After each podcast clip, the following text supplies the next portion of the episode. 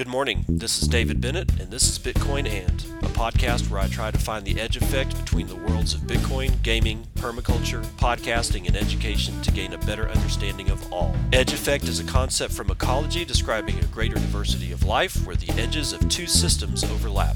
While species from either system can be found at the edge, it is important to note there are species in the overlap that exist in neither system, and that is what I seek to uncover. So join me in discovering the variety of things being created as Bitcoin rubs up against other systems.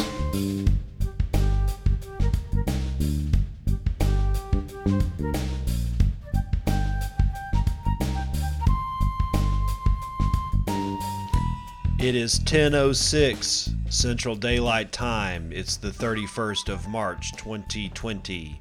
This is episode 225 a Bitcoin and. And Cory Klippsten has tweeted out something as of yesterday. Let's see what uh, old Cory has to say. Cory, CEO of Swan Bitcoin and uh, some other things, by the way, but Swan is the one that's kind of been in the news, uh, in the Bitcoin news as of late. we'll get into all that here in a sec. But uh, he says so about that Bitcoin thing, we're selling it now on Swan. Launched today and he links uh, he's actually retweeting something from swan bitcoin itself that says we needed a better way to buy bitcoin so we built it. We're now live in 49 us states. Sorry new york.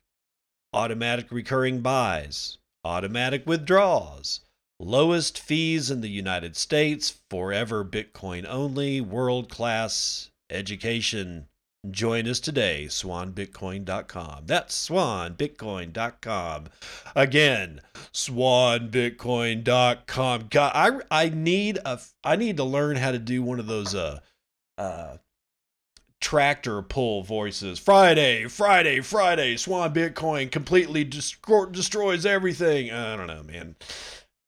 I'll figure out how to work the reverb unit on my on my uh, DAG here after a while. Anyway, so Swan Bitcoin is live. Uh, so if you have been waiting to use said Swan Bitcoin, go over to swanbitcoin.com, uh, give it a whirl, see how that shit works, and uh, eh, have fun with your Bitcoin. That, that, I guess that's all I'm saying. Because you know who's not having fun with Bitcoin? Egyptians. Egyptians are not are not not not having fun with their Bitcoin because I guess a lot of them don't have it and they're still depending on their banks. So we're going to read this one.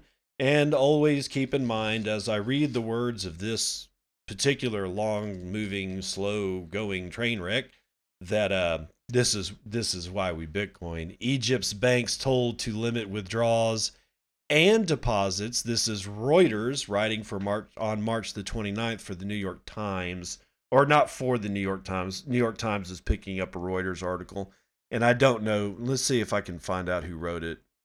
Uh, reporting by Ihab Farouk. Additional reporting by Omar Fahmy and Ahmed Tolba. Uh, writing is by Amina Ismail. Editing by Nick Macfie, David Goodman, and Diane Craft. So there, there is your appropriate accreditation. Cairo, March the 29th. Egyptian banks have been instructed to apply temporary limits, yeah, temporary, on daily withdrawals and deposits in a move seemingly designed to control inflation. Oh, that's so sweet. And hoarding. During the coronavirus's spread, the daily limit for individuals would be 10,000 Egyptian pounds. That's $635 US and 50,000 pounds for companies. A central bank statement said, though businesses will be exempt from the withdrawal limits if the money is used to pay employees. Hmm. How do you prove that? so game of bullets, not even funny. The central bank has also limited daily ATM withdrawals and deposits to 5,000 Egyptian pounds, it said in a statement. Central Bank Governor Tarek Amer said on a talk show late on Sunday that 30 billion Egyptian pounds, 1.9 billion dollars US, have been withdrawn from banks in the past 3 weeks. Quote, we found that individuals are withdrawing money from the banks although they did not need it. Okay, I'm sorry, aside, how the F do you determine whether or not I need my money? I did did you come and ask me? Did you send me an email saying, hey, what did you need the money for? Not that any of that would be good either. No. Okay. Although they did not need it, is an asinine statement. You don't know what they needed. Now, uh, is it possible that somebody withdraw withdrew money and did not need it? Yeah. Does it matter? No, it doesn't matter. It's their freaking money. That's like going around and saying to telling somebody, you know what? You don't need your house. I think we're just gonna I think we're just gonna lock you out of that son of a bitch. You know, you don't need your car. You don't need any of your freaking property. Again, people, this is why we Bitcoin. Is it because number go up? That's a nice meme, but it's not necessarily number go up. It's so that assholes like this can never look at me and say, I'm not going to let you withdraw your money because you know what? You don't need it. Sorry, pal. You don't get my Bitcoin. Anyway, they withdrew 30 billion pounds in the past three weeks. We want some discipline. Oh, discipline. We live in a society and we have to think of others, Amer said. The central bank has also urged people in the statement to limit their use of banknotes and to rely on electronic transfers and e payments, adding that it instructed banks to cancel fees on transfers and e payment methods for the citizens' convenience. Hmm. Not official, but I heard it was designed to control hoarding and inflation, said one analyst who asked not to be named. This could reduce hoarding and panic buying and contain prices, a second analyst said. Egypt reported 33 new coronaviruses uh, or cases and four fatalities on Sunday, bringing the totals to 609 confirmed infections and 40 deaths. Egypt ordered mosques to shut their doors to worshippers for two weeks from March the 22nd. The Ministry of Islamic Endowment said on Sunday that it would extend the closure indefinitely. So there you go. Again, uh, guys, this is why we Bitcoin. If you're not a Bitcoiner at this point, you for whatever reason listen to the show and you're and you wonder why we give a shit, this is exactly why we give a shit. I'm just saying, man, this is ridiculous, dude. You can't just keep people away from their property, whether it's money, uh, real estate, uh, automobiles, airplanes, yachts. I don't give a shit. I really don't care if I, I just don't care if it's if it's a private citizen's property, then that citizen is entitled to their private property. I'm sorry. That's there's there's no ifs, ands, or buts. There's no reasoning. And if you try to come up with a reason why this should be done, you can go F yourself, okay? Because you don't really necessarily need to be on this planet with the rest of us. Now, speaking of a whole bunch of people that don't need to be on the planet with the rest of us, Cardano community is outraged, outraged by Cardano staking cartel in Shelley testnet. A large number of staking pools in the Cardano community have formed an alliance on the Shelley incentivized testnet. Other members have criticized the alliance for promoting centralization. This is uh, Garg writing for uh, CryptoBriefing.com sometime yesterday. A group of roughly 30 staking pools has formed an alliance. I'm to vote the rest of them off the island, I guess. On Cardano's Shelley testnet to make block production oh more efficient. However, the group called the Interstake Pool Peering Agreement or the ISPPA was criticized by the Cardano community, with many saying that it goes against the decentralization principle on which Cardano was built. Well, then don't allow staking. Oh, we'll get into that. Several stake pool operators on Cardano's Shelley incentivized testnet have banded together to form an allegiance. the group, called the Interstake Pool Peering Agreement, explained that the allegiance involves connecting the pools and relay nodes into constantly exchanging data. This, the group said, means that all the nodes in the group will form a huge cluster located all over the world, adding a fourth layer of communication on top of Cardano's existing three. Quote The main intention of this agreement is to test for and try to achieve an even better networking infrastructure and propagation of blocks than with each pool operator running on his own during the ITN, the group explained on their, their official website. One of the members of the group posted on Reddit to explain how it works, saying that it wasn't any different than making private networks on the testnet. The member also noted that this was not an exclusive list of preferred peers, so other stake pools were free to connect to any other peer on the network. ISPAAs uh, actually, I think that's ISPPA's uh, formation hasn't been well received. However, the Cardano community took to social media channels to burn witches at the stake. Oh, I mean, I'm sorry, to criticize the group for going against Cardano's central principle, decentralization. No, it's not. The first uh, argument against the ISPPA was that it consisted mostly of large pools with huge amounts of ADA to stake on the network. According to ISPPA's website, the pool operators in the group produce between 12 and 13% of the blocks in the network at any given time. While ISPPA said that it had no plans to expand, and was keeping the group only in the Shelley test net, many wondered what would stop the group from banding together more pools and eventually forming a coordinated attack on the network. Some Reddit users pointed out that the 31 pools in the ISPPA currently stake around 1.2 billion ADA or ADA, which is just under 10% of the total amount of ADA currently staked in the Shelley incentivized testnet or the ITN. With around 1,000 pools operating on the ITN, the group's dominance on the network practically excludes the majority of staking pools from creating blocks.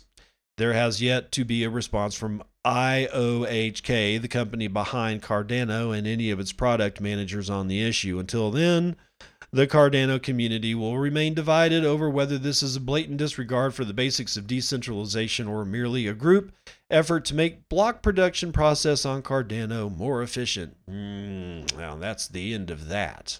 That's that's that's that's the end of that particular uh, article. Okay, so what do I have to say about this? Uh, this okay aside from this is why we Bitcoin, who who would have seen this coming?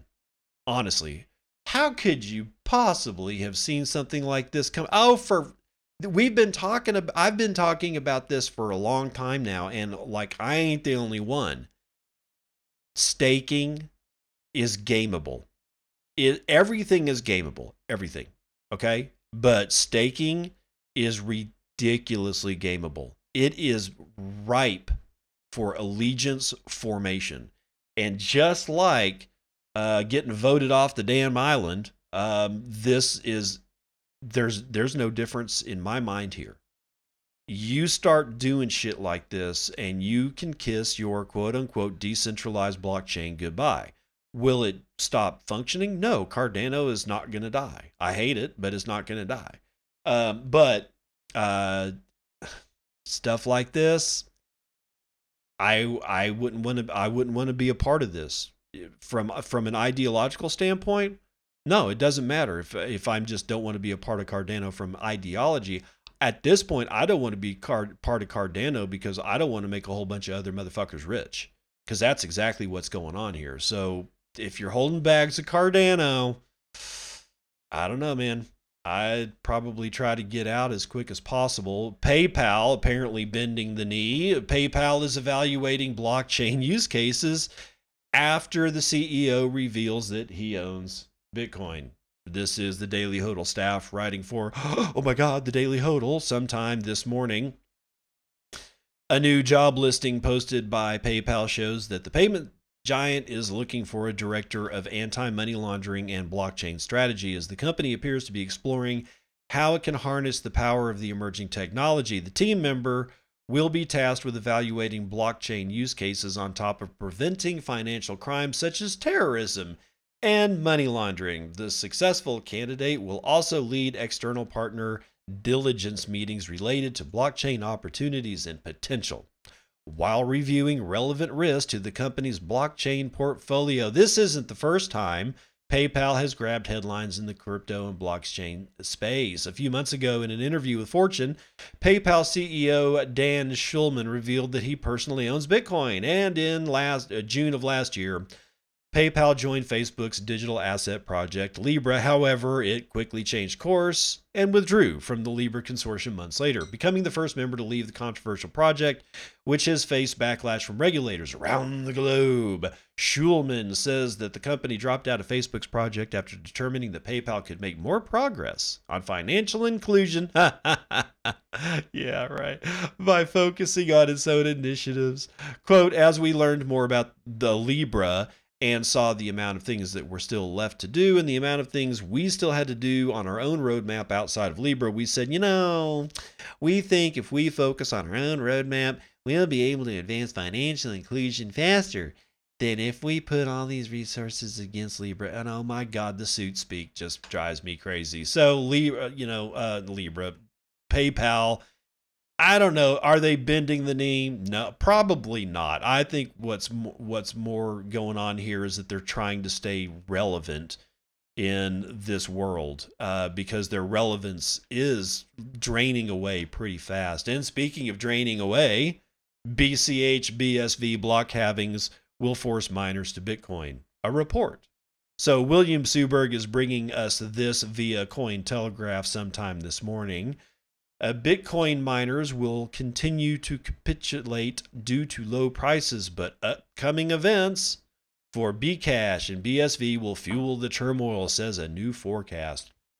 In the latest edition of its State of the Network reports on March the 31st, Coinmetrics argued that Bitcoin was in a spiral of miner capitulation. This, it said, would get worse before it got better. Despite BTC USD pair recovering over 70% in two weeks after hitting lows of $3,700, prices are still almost certainly declined below the break even price for less efficient miners. This is supported by a recent drop in Bitcoin's mining difficulty, which at nearly 16% was the largest negative move since 2011 before the mining sector recovers, more pain is in store. You don't know that. Quote, we expect miners to follow a cycle of decreased profit margins, increased selling, capitulation, and a culling of the least efficient miners from the network, the report summarizes. Sounds like the network is keeping itself clean. More of that later, okay? Quote, once this cycle is complete, the mining, mining industry should return to a healthier state that is supportive of future price increases. In the short term, however, turbulent times will continue to hit miners and impact Bitcoin. Next month, hard forks BCH and BSV will both undergo a block reward halving, reducing the number of coins awarded to miners each block by 50%. Bitcoin's own halving will only occur in mid May and will have the supply from miners from 12.5 to 6.25 BTC per block. This gives a one month window during which miners will direct more hash power to BTC as its block reward will be higher, despite the increased cost, says Coinmetrics. Quote, when Bcash and BSV have their block rewards, this should force miners to direct even more hash power to Bitcoin, as it will still have 12.5 native unit block rewards instead of 6.25 for about a month longer, the report adds. Quote, Therefore, we should expect difficulty increases for Bitcoin that should further squeeze profit margins for all miners, end quote. As Cointelegraph reported, analysts, particularly those who support the stock to flow price model for Bitcoin, Bitcoin, Bitcoin, Bitcoin are keenly awaiting the impact of the halving at some point in 2021 and until 2024 stock to flow states BTC USD pair should trade at an average of $100,000. Okay, that's the end of the article. Do I think it's going to be $100,000? Oh, hell, I don't know. I'll tell you one thing Plan B, the guy that came up with this, and I think it's a 100 million. I think it's like 100 million or at 100 million on uh, Twitter. Uh, but Plan, I think I'm pretty sure his, his other handle is Plan B. Uh, he came up with the stock to flow model and I I am not going to go up against somebody who's been working in the freaking industry and commodities for like 35 years or however long he's been into it. Um, but I'm not holding my breath for 100,000 BTC. What I'm if I'm have to hold my breath for anything, it's like that bullshit from the Egypt bank, right? That's why I Bitcoin. Honestly, now, if I'm going to be 100% honest, sure. Would I love it if Bitcoin went to $100,000? Oh, sure. It's not like I'm going to be pissed, but I'm not holding my breath for it either. Okay. And that doesn't make me a, a, a POS. Okay. It's just, it just means that I'm trying to be realistic about this stuff.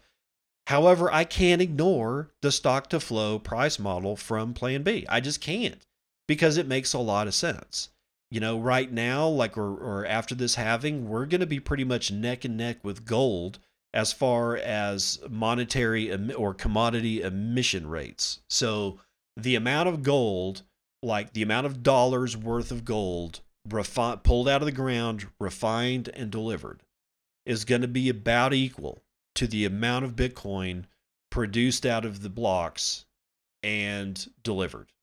We don't really have to refine it because it gets refined every 10 minutes. That's also why we Bitcoin, because we're continuously doing an audit of the entire situation every 10 minutes, unlike gold. In the entire, ask yourself this Has the entire world's supply of gold been fully audited? If that's ever happened, and it hasn't, uh, when did it happen? Well, that's a stupid question. It hasn't ever been done. How much gold has been audited? I mean, we know that there's there's bars of gold you know, floating around with tungsten inside of it. We've seen it.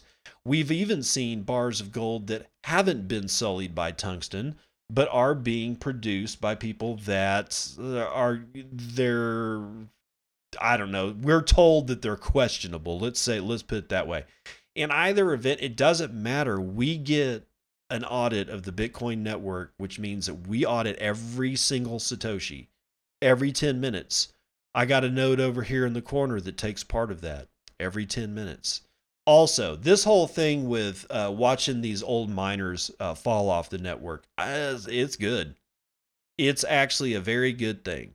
And I look at the whole system like let let's say if I'm going to find an analogy, I'm looking at a tree. Now, I planted uh, six fruit trees uh, this spring, and I don't know if all of them if all of them will survive. All right, that's one of the hazards of of planting a tree that you bought bare root bundled at Tractor Supply. Okay, it's they ain't the best quality tree, but unless they survive. In either event, I got six of these bad boys, and as they grow, hopefully they will all grow, but at least one. Let's say I got one that survives and it grows at one point or another, it's going to have grown a, a, a, branch that it's no longer going to need. A good hailstorm or windstorm will probably take care of that shit for me. And probably some other stuff that's hanging on it. Maybe it's got some dead, I don't know, stuff that's like uh, built up dead leaves or something that's built up in a crotch. If it stays there, gets wet, it could be a source of infection for that tree I get a good windstorm that blows a whole bunch of stuff around, like in our case in Bitcoin, uh, price drops is a good windstorm analogy. Then it will blow that crotch clean, and the survivability of the tree itself will be much, you know, much better, right? So I, again, I have never looked at Bitcoin as anything but a living organism, an organic being. Okay, it is subject to the same things that keep organic beings all over the planet's face healthy. And because every once in a while you got to stress something. I mean, even with even let, let's say that every branch survived and there was no stuff growing in the crotches of, of my trees, I would still want heavy windstorms to bend the tree because by doing that, it's like working your muscles. When you like go and lift, you're tearing muscle fibers you build more muscle fibers when those muscle fibers that you've torn go through the repair process. So you build muscle that way. The only way that you build muscle is by breaking down the muscle first. This is no different. So people that are all running around screaming and tearing their hair out that this is going to be a fucking apocalypse, stop it. We've been through this so many times before, it's not even funny. There's nothing different. The only thing different about this one is that we'd be coming off of the heels of the coronavirus. And I just don't see how those two things relate to each other. But be that as it may, BCH and BSV miners probably will uh, capitulate and move over to the uh, BTC uh, network for about a month before they tuck their tail and run home to mama. And why? I don't know. I wonder how many will actually say, you know what? I'm tired of this. I, I don't want to change over the miners and we're making pretty good we're making pretty good scratch so let's just stay here. That will be interesting to see. We know that they're going to come from uh, bch and bsv the question is how many stay? That, now that's something i'd be interested in in uh, finding out about. But we're we are uh, screw this, man. We're going to be moving on here. Lightning Labs pushes digital authentication without passwords. Lightning Labs' new LSAT. No, that's not the test to be a lawyer. The LSAT protocol standard wants to replace usernames and passwords with a Lightning Network payment stub. Oh my God, hallelujah. This is written by Decrypt staff for decrypt.co. This was actually written sometime yesterday. What if you could log on to any of your favorite websites and services without an email, username, password? What if, instead of entering your personal information to join a social media platform, all you would need to do is send a one time micropayment and keep the receipt. This is the future Lightning Labs envisions with the Lightning Service Authentication Token, LSAT for short, at least in regards to how developers share access to infrastructure and services. Lightning Network focused startup just released the specs for the standard, which Lightning Lab CTO Roast Beef, because I cannot pronounce his name, teased during his pr- uh, presentation at last October's inaugural Lightning conference. An LSAT is essentially a ticker or ticket slash receipt that serves as an ID credential for an online service. The tickets are encoded with information that tells the website what information the user is cleared to access. These are minted using a mix of old and new, the HTTPS error code 402, payment required, and Bitcoin's Lightning Network, a secondary network for faster and cheaper payments.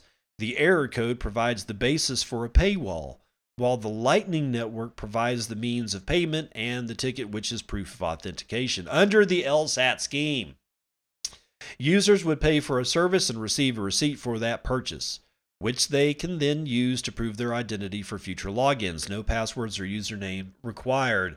Roast Beef told Decrypt LSATs may be useful for service providers that expose an end API to the user for certain services like renting storage, disk space, or access rights to data indices.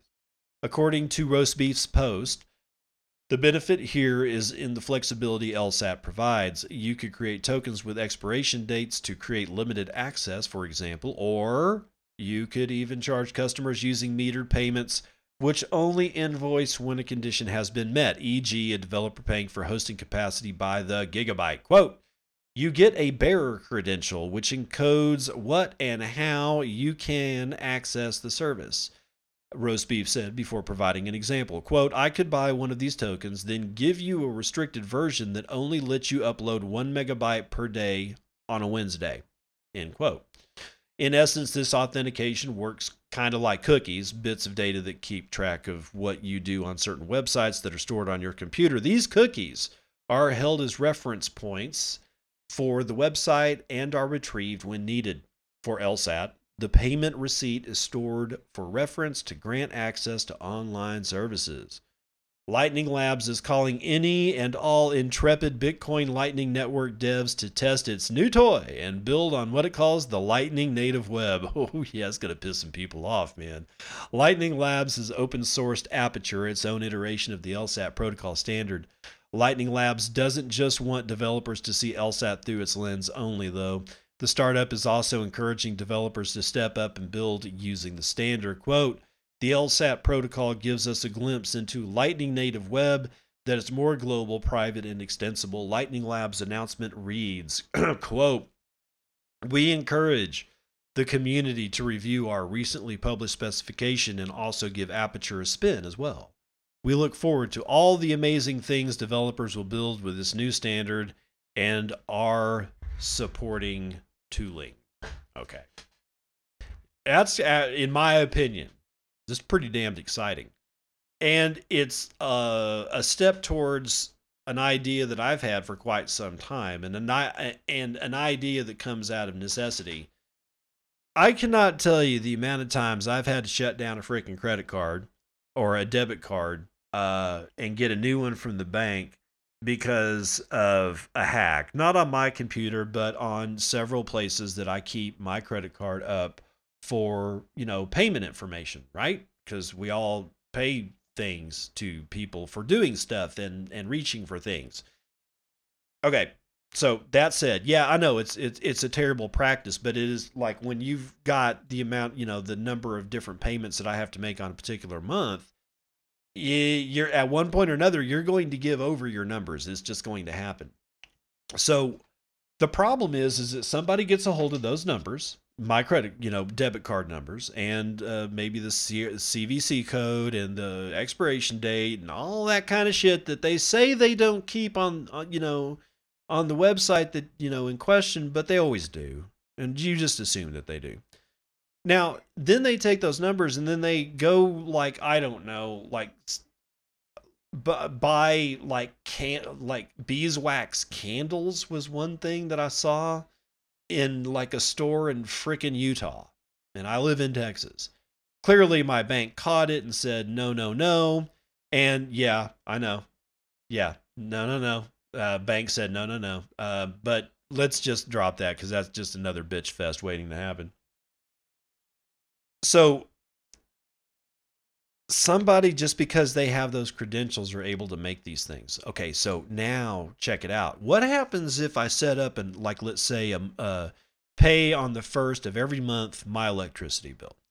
But instead of giving them my credit card numbers, I give them a token, much like the LSAT token. And they don't really need on their end, let's say we make it to where they don't really need uh, to know a whole lot about, in this case, let's say Lightning and the LSAT system. And what happens is that their system just generates me a Lightning invoice at the first of the month and they email it to me. And it's got an expiration of, like, let's say, I don't know, 72 hours. I go to my email and I go, "Oh yeah, that's right. I got to I've got to authenticate that uh, that invoice so that their payment can be made." Right? So I do so, and then that payment is made. And on their side, let's say they're using uh, Jack Mallers stuff where they just end up getting paid in dollars, and they see like the, they don't see anything about the uh, uh, satoshis being converted into dollars they just get the dollars. That's all they give a shit about right now. However, using the Lightning system, they're able to, without their knowledge, generate me, uh, I don't know, like a challenge token, and then I have the answer token.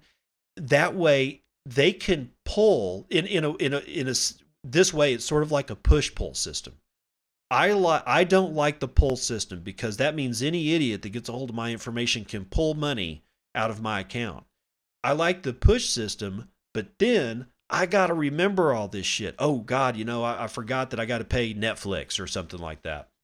All right. now, with this system, if they give me a challenge token and I give them an authentication token, that means they pull and I push. They can't do the full pull without me pushing, and I can't push without them pulling. At this point, it takes two to tango. So I know who I'm dealing with.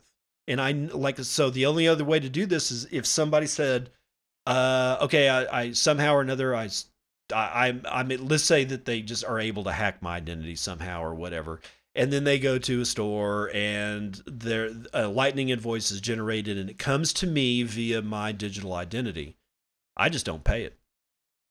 Fuck off. That's that's what I I put it like I pay them one satoshi and then I put in a little message that says you got hosed sorry for you. Stop being a dick. Right? That's how we take care of that crap. That Lightning is really exciting to me because it's going to enable at one point or another a two to tango system where the service that I want to pay sends me an authentication request and then I have to authenticate that request. But it's done in a very like it could be done in a text message, it could be done in an email, it could I don't know. There's any number of ways to actually get this shit done. But it puts the decision as to whether or not I'm going to complete the transaction squarely in my court. That's what I want. That's what I'm looking for. That's the end of the snooze you can use round one. Let's get into some vitals.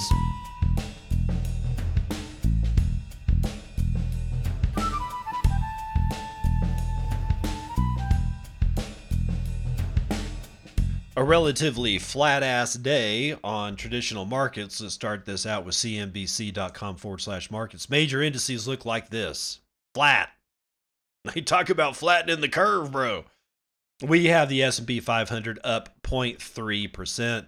Nasdaq is up 0.8%. Dow Jones Industrial is up half a percent and the FTSE is up almost a full percent. Now, as far as bonds, uh, mixed. Okay, but let's see who's let's see who's negative. Nobody is negative, but again, the German 10-year bond at minus 0.462% yield.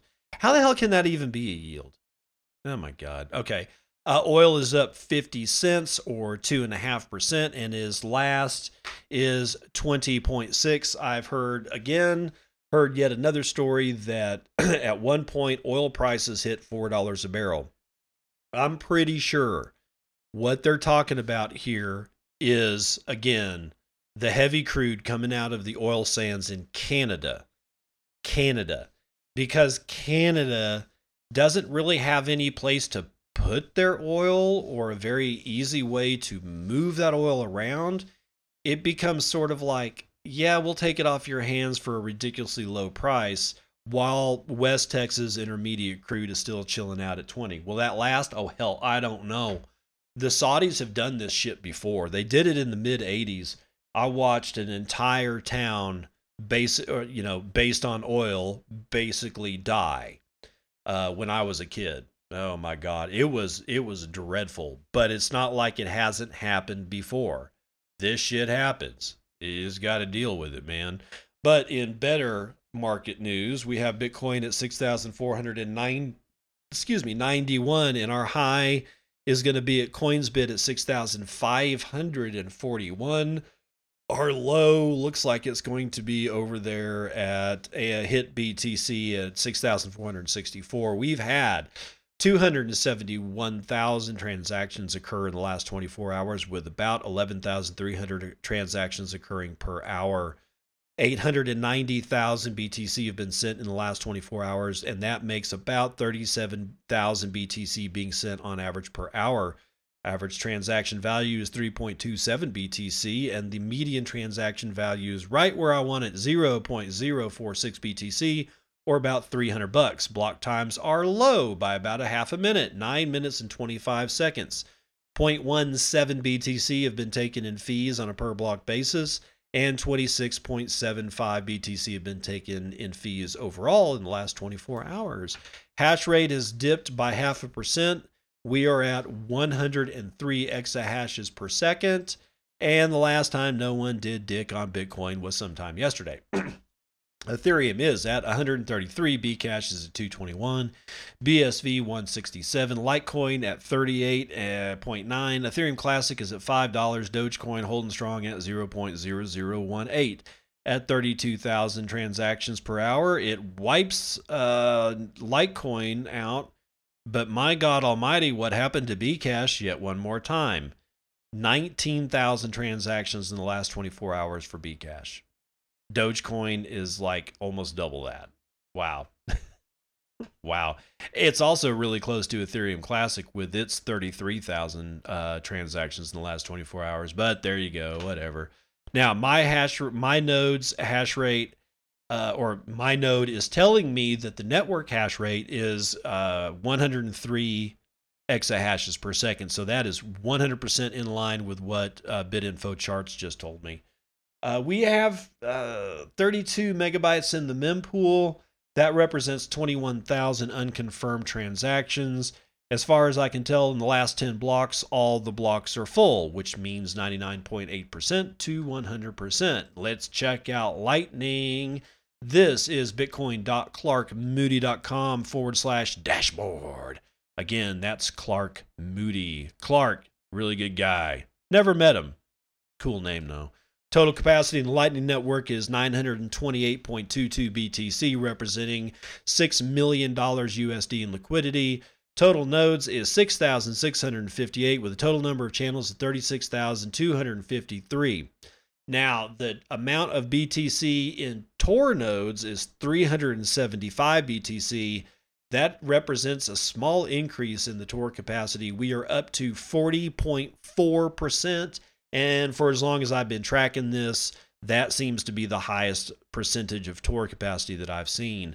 The number of Tor nodes is 1,938. That's gonna do it for vitals.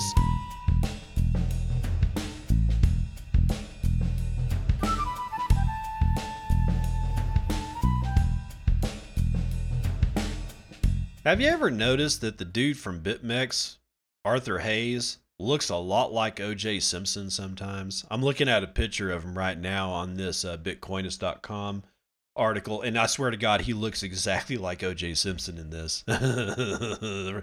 yeah, whatever. BitMEX long on Bitcoin development increases grant to $100,000 US. Again, this is Bitcoinist.com. This is Christina Comben writing sometime this morning.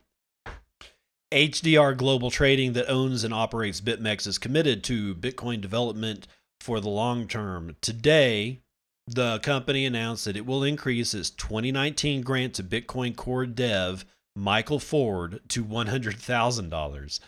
According to the BitMEX blog and as tweeted out by BitMEX Research on the 31st of March 2020, the company will be increasing its grant this year to Bitcoin core developer Michael Ford, aka Fanquake. Nice, dude. Nice. Love Fanquake.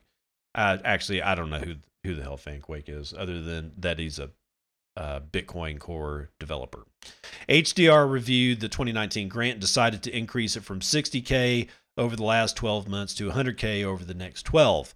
This, the company said, reflects its continued support for Bitcoin development. Quote, we would like to emphasize that our commitment to open source Bitcoin development is for the long term, and we look many years ahead when making these funding decisions. BitMEX Research posted a study on Bitcoin funding over the weekend. It found that the biggest contributors to Bitcoin development were Blockstream and Lightning Labs. However, other companies also make the ranking, including OKCoin, BitMEX, and Chaincode. Quote, Although the funding situation could improve, in our view, the data indicates that the ecosystem is in a reasonably strong situation with respect to developer funding based on metrics such as distribution of funders and transparency.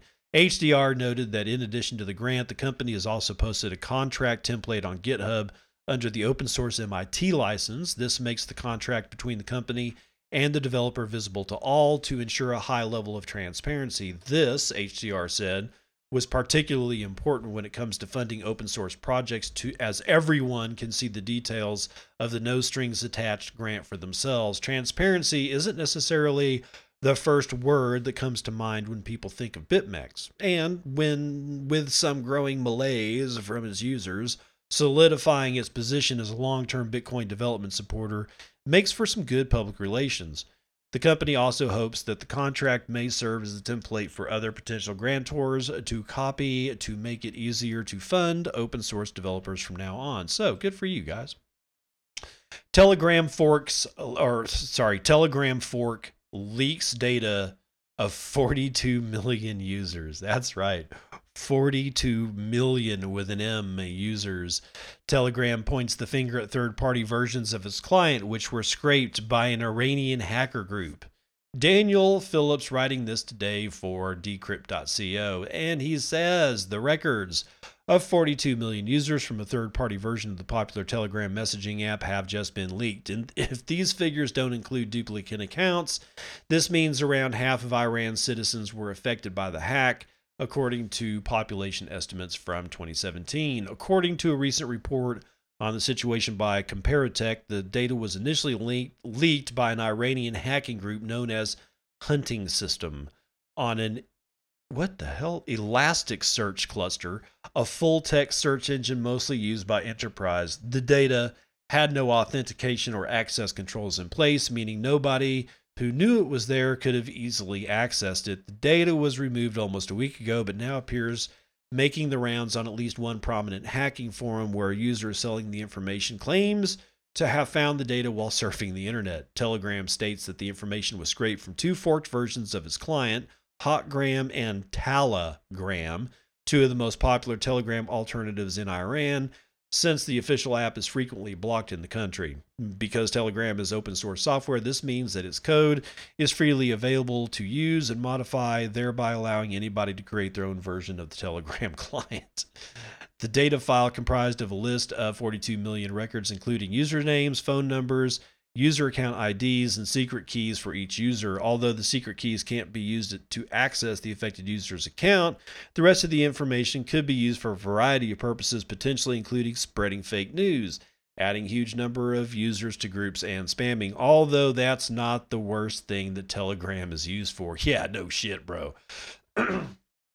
Huobi launches Bitcoin perpetual swaps with get this 125x leverage. Oh, God. As if we didn't have BitMEX. Come on, guys.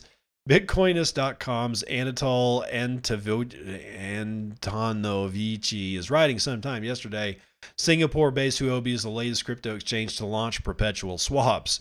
The new product is live on Huobi DM, the company's derivative trading platform. BitMEX like future contracts with no expiry times, commonly referred to as perpetual swaps, are becoming increasingly popular among crypto exchange firms. Last year, Binance and OKEx introduced perpetual swaps, and now it's time for Huobi to join. Yay, come on into the circus, bro. Huobi DM already provides crypto derivatives, including Bitcoin futures, with contract expiration of weekly, bi weekly, and quarterly periods. Now the platform offers perpetual swaps. These derivatives allow traders to get exposure to Bitcoin without actually owning it. Yeah, what could possibly fricking go wrong? The product is similar to a futures contract that mimics the cryptocurrency spot price, but it has no expiry or settlement. Jesus, Usually, platforms exchange payments between buyers and sellers every eight hours. According to Huobi DM, perpetual swaps represent a new derivative product that enables users to better hedge risk and create leveraged arbitrage opportunities in volatile market conditions. Put a tie on that suit, speak, pal. Ciara Sun, Huobi's group's VP of Global Business Unit, explained, quote, as we've recently experienced, sudden market swings can have a significant yet temporary impact on the broader financial ecosystem, but volatility itself is a very clear and normal part of market cycles. Perpetual swaps provide traders another tool in their arsenal to capitalize on market movements to create arbitrage. Put a tie on the suit speak, pal. It's likely that Huobi monitored about how other exchanges behaved and implemented best practices from its own perspective. Particularly, the derivative platform allows a maximum leverage figure of up to 125, as in the case of Binance. This suggests that traders' initial deposit for a position can be boosted by 125x in order to maximize potential profits. maximize potential losses too, pal. Oh my god, you didn't put that in there, did you?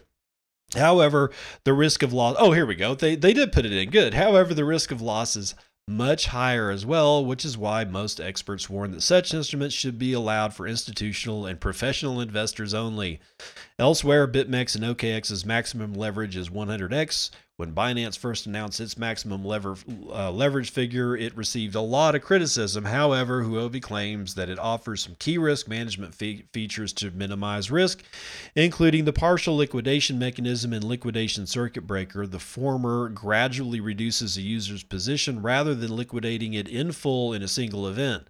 The liquidation circuit breaker is used in abnormal market conditions when the platform detects extreme deviations between the liquidation and market prices. Quote, Perpetual swaps have been on our roadmap for quite some time, but we wanted to ensure we had the right risk controls in place before we made it available to users, Sun explained.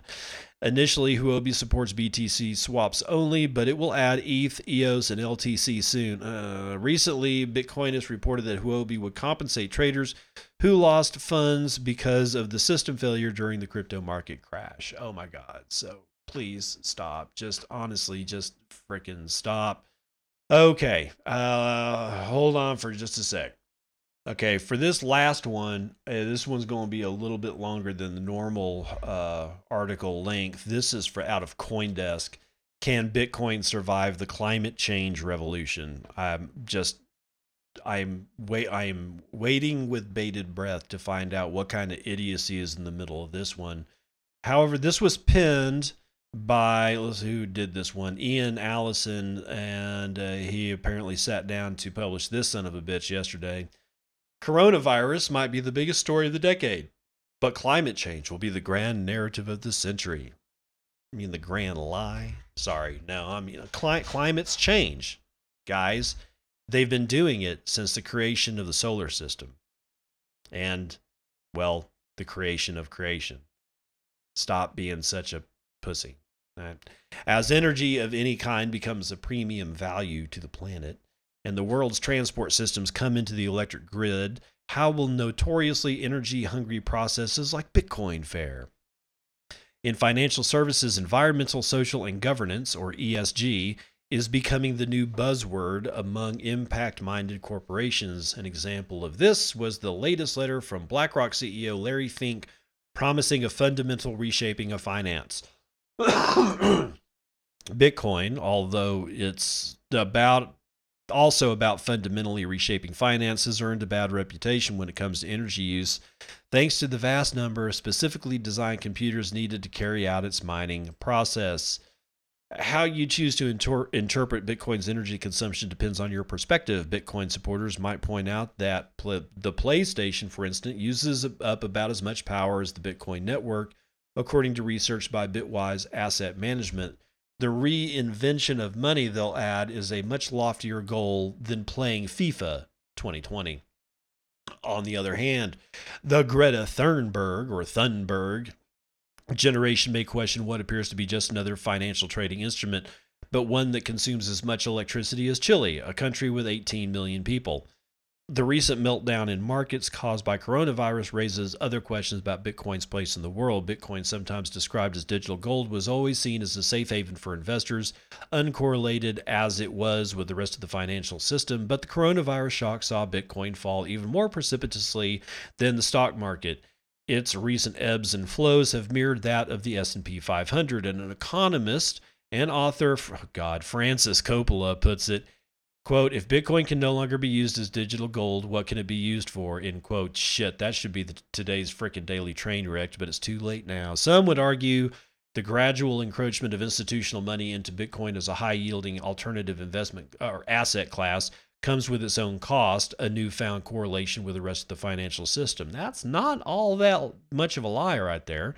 Indeed, there has been an assumption from some quarters of the crypto world that it's only a matter of time until swaths of institutional investment will flow into Bitcoin.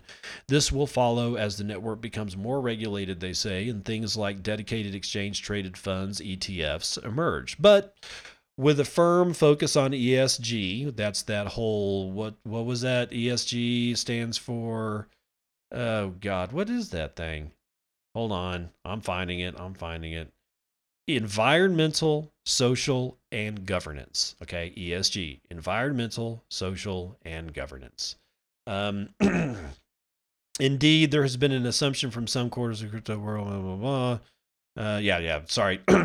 but with a firm focus on ESG among institutional investors of any real size, that may not happen after all, at least not anything like the scale once predicted. Quote, I think Bitcoiners are very much hoping in the future that institutional investors will put their money into Bitcoin, said Alex DeVries, blockchain specialist at PwC. Quote, but it's very unlikely that shareholders of those institutions will allow companies to invest in high carbon assets. So here we go. Get ready for the ride, y'all it's not easy to take the temperature of large scale buy side when it comes to crypto. When Coindesk asked some of the largest investment firms if ESG concerns might be a factor regarding Bitcoin as a hedge, most of them declined to comment. Quote, it was sort of this niche hippie topic for bleeding heart liberals, and there were certain connotations with ESG that it was largely bullshit. End quote. However, one of the largest retirement funds in the U.S., which asked not to be named, said simply, quote, things like Bitcoin don't fit into our portfolio. Yeah, and you're going to get your ass sued. That's what's going to happen. You're going to get your ass sued for doing this. And that doesn't just go for Bitcoin. That literally is if any of these hedge funds that are used for like somebody's retirement, like publicly state that they are not including companies X, Y, and G or Z or whatever because of quote unquote carbon. And then those things explode despite the fact that they, you know, I don't know, make carbon. You're going to get sued for misfeasance. that's going to happen and you're going to lose and it's going to suck for you and all the people that oh god honestly the amount of cuckery in this in the world right now i think is actually at, at an all-time high but let's continue within the confines of crypto the question of esg in relation to bitcoin does occasionally come up but it's relatively rare said matt Hougan global head of research at Bitwise Asset Management. Quote, I would say it comes up one out of every 20 serious conversations, he said. However, Hougan conceded ESG is certainly the topic du jour and he expects to hear it mentioned more often. Quote, I agree that ESG has entered a new sort of era in 2020. It's the combination of Larry Fink's letter of the Australia wildfires, the California wildfires, Greta's popularity, I do think it's top of mind. I've overheard ESG investing conversations in coffee shops here in the US, which I've never done in the past, Hougans said. Now, an aside, do you want your retirement fund manager to be taking direction from a 16 year old 16 year old girl? Just think about that. Your future rests on the fact that somebody had a couple of wildfires and this chick is running around taking trains and shit and and floating in boats that have to be like whole crews have to be flown back and forth to pilot the son of a bitch. Honestly, that's what if that's your fund manager, you need a new fund manager. I'm sorry, but that's ridiculous. That said, it's probably fair to say the Bitcoin community, for the most part, is not terribly concerned about environmental issues. Oh, perish the thought. For example, Meltem Demirors, chief strategy officer of crypto focused investment firm CoinShares pointed out that ESG and environmental sustainability uh, tends to come in cycles. It was a big topic 10 years ago, then it died down, and now it's big again. And Greta was six years old at the time, by the way, 10 years ago. Historically, ESG had sort of been a backwater of investing where you got sent if you weren't fit for front office, said Demirors. It was sort of the niche hippie topic for bleeding heart liberals, and there was certain connotations with ESG that it was largely bullshit. Okay, that's that same quote, but a good quote nonetheless. ESG warriors perhaps share some similarities with the crypto community. Both are growing and passionate movements, and both could be viewed as extremists by the mainstream stream financial services sector. And though some ESG fans see the value in blockchain for being able to track global supply chains, the goodwill does not extend to Bitcoin itself. Lauren Compere, what's Compere?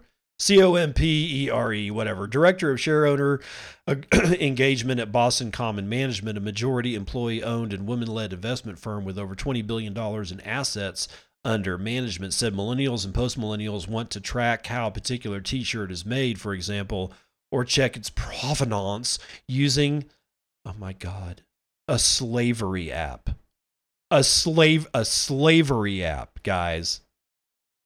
Jesus.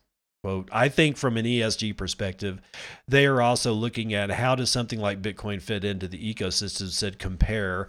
What kind of impact does it have on things like climate? Is it a contributor? Is it an enabler? Brett Wyman, VP of Impact Investing at Envestnet, a provider of software to financial advisors said it's a question of deciding if the benefit for, of cryptocurrency as a separate asset class outweighs the negatives of the environmental impacts of proof of work consensus mechanism. Quote, I think the climate problem will force Bitcoin to self regulate or reconfigure itself. Quote, right now, I think the environmental impact is pretty extensive.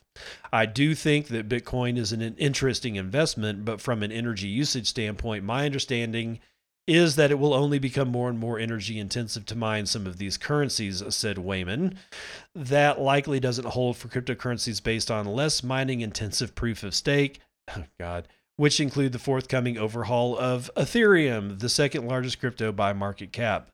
Martin Vezér, manager of thematic research at Sustainalytics, which is 40% owned by Morningstar, said there are clear environmental concerns when a coin relies on mining which can be quite energy. Uh, sorry, I got distracted there.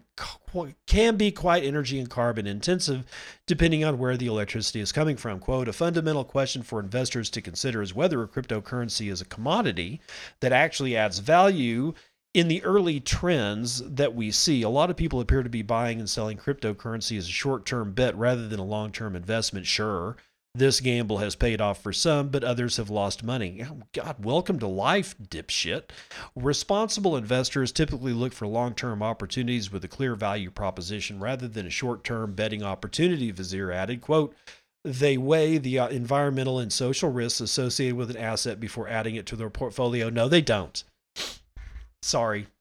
Responsible investors don't do that millennial investors and little babies that wear diapers because they have not yet been toilet trained, that's what they do. That's exactly what they do. But a responsible investor is responsible for their investment, however that works. See, whatever. While much of the data is based on estimates, it's thought that close to 75% of Bitcoin mining is fueled by renewable energy. This is actually true, guys. It's not bullshit. Bitcoin miners are nomadic and will migrate to the cheapest sources of energy. Over half of all Bitcoin mining takes place in China's Sichuan province, which has excessive hydropower capacity. The portability of Bitcoin mining rigs allow for interesting innovations such as consuming wasted energy from oil wells.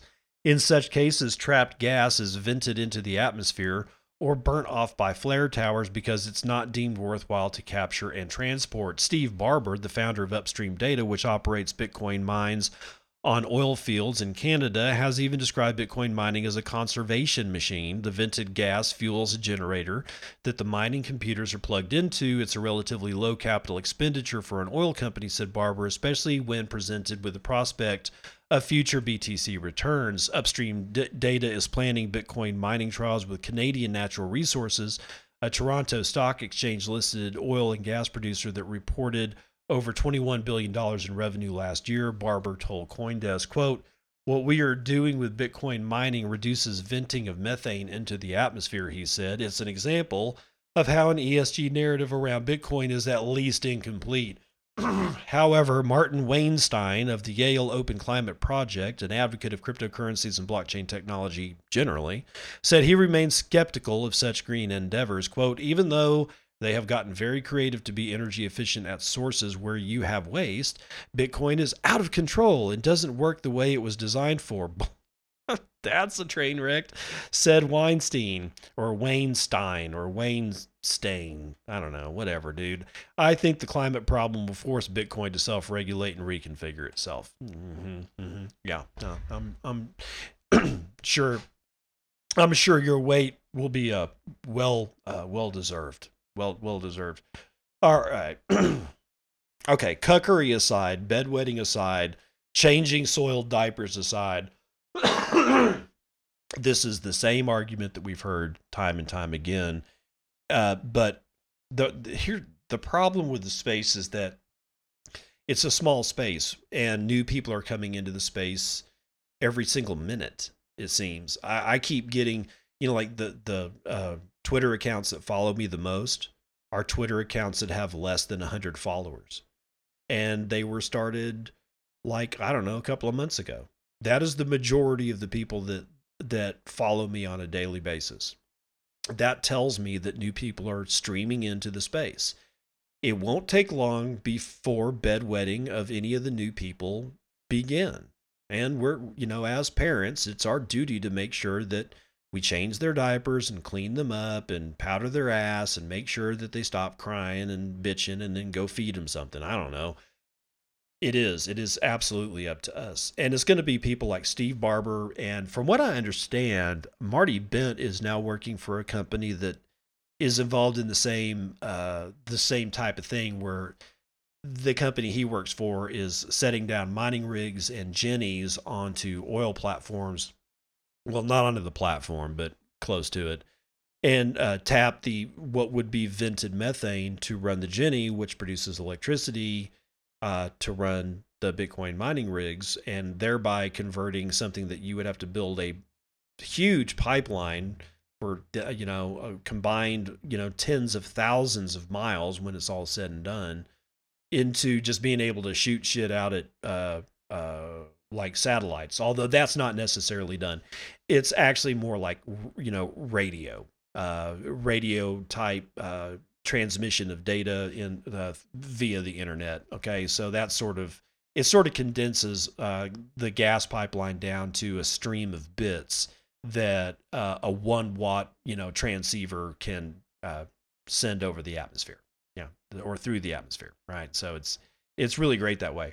Also, we're and we're going to see more of that. And one of the things that I think about all the time is the fact that you can uh, convert wood. Uh, you can actually get the volatile gases out of wood through a type of low oxygen combustion, and it will also run a generator. But the thing about it is, if you do this right, it leaves almost 98% pure, pure carbon behind, which is extraordinarily good for soil. And when it's in the soil, it lasts for tens of thousands of years because it is in a recalcitrant form of carbon. And the recalcitrant uh, word, all, all that really means is that it's very, very, very difficult for it to get into another form of carbon like carbon monoxide, carbon dioxide, sugar, turned into sugar. It just wants to stay with its homies, its other carbon, right? So charcoal in the soil remains for tens of thousands of years. I see a situation where if you look at all the municipal waste, grass clippings, leaves, fallen branches that have to be uh, chopped up. Uh, Asplund is a company that is contracted by most municipalities, at least in my neck of the woods in Texas. And they go through the alleys and they chop all the branches that are in danger of screwing up telephone lines, cable lines, and power lines. So they, they basically chop all the branches that are going to screw up utilities and they chip them and then they haul them to a dump and then they dump them. The problem here is that ultimately those will not last 10,000 years as a source of carbon. So, what I keep thinking is okay, well, we'll get a couple of 18 wheelers, and on one 18 wheeler, the entire thing is stuffed full of miners. And on the other 18 wheeler is a biochar facility, which actually turns wood or other, you know, carbonaceous containing materials because it doesn't have to be just wood.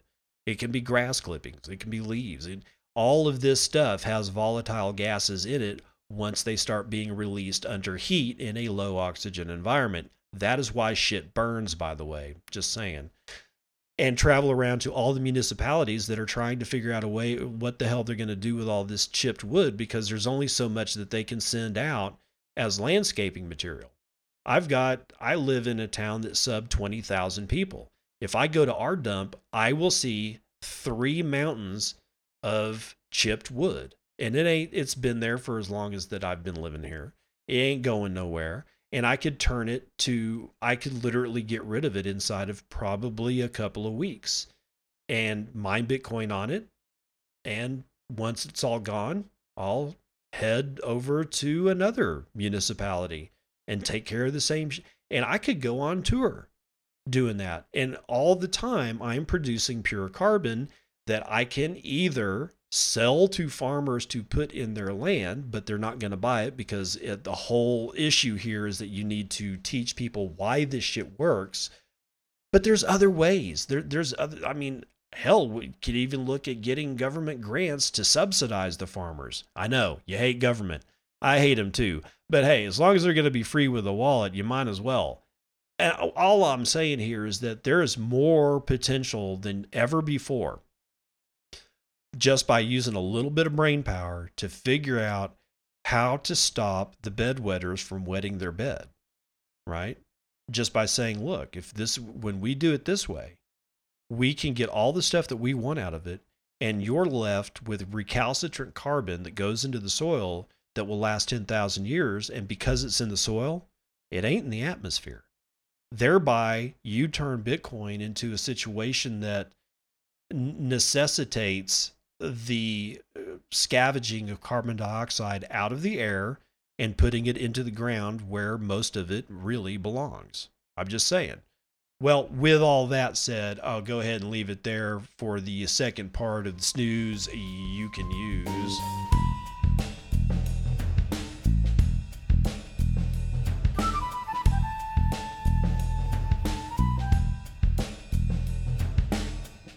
Daily Train Wrecked is brought to you by Bitcoin Meme Hub, Meme Hub, or at Bitcoin Meme Hub, all one word. And no, he's just bringing us the train wreck. He's in in and of himself is not the actual train wreck.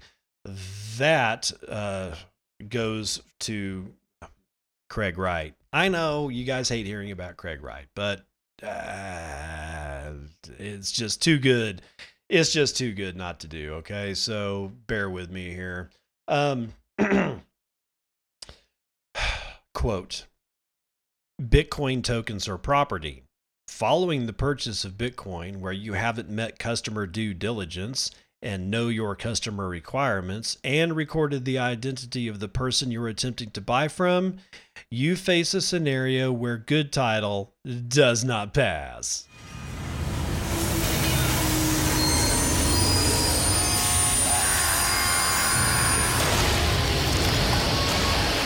Amazingly enough, the Medium article where idiot Craig Wright wrote that particular pile of garbage is giving me a 500 error. Yes, that's right. It was uh, it medium.com forward slash nChain forward slash the property flaw of lightning. And now it ain't there. It's just, uh, it, uh, so I don't know if it's not, it's an error 500. So I don't know if it's uh, medium's problem or the actual pages problem, but it was oh god. He's talking. There was actually a, a part in there that I was going to read to you where he essentially says that if you were to buy Bitcoin without this all this KYC shit, if like let's say that you sent me a Bitcoin because I did I don't know some some job for you, but uh, because I didn't do KYC and and this whole customer due diligence, that I would in effect be stealing the Bitcoin. I, I stole I stole the Bitcoin. Someone please tell me why this man still breathes. So anyway, there's your smoldering pile, and we'll get right on into how Dad says jokes. Uh, how many tickles does it take to make an octopus laugh? Tentacles.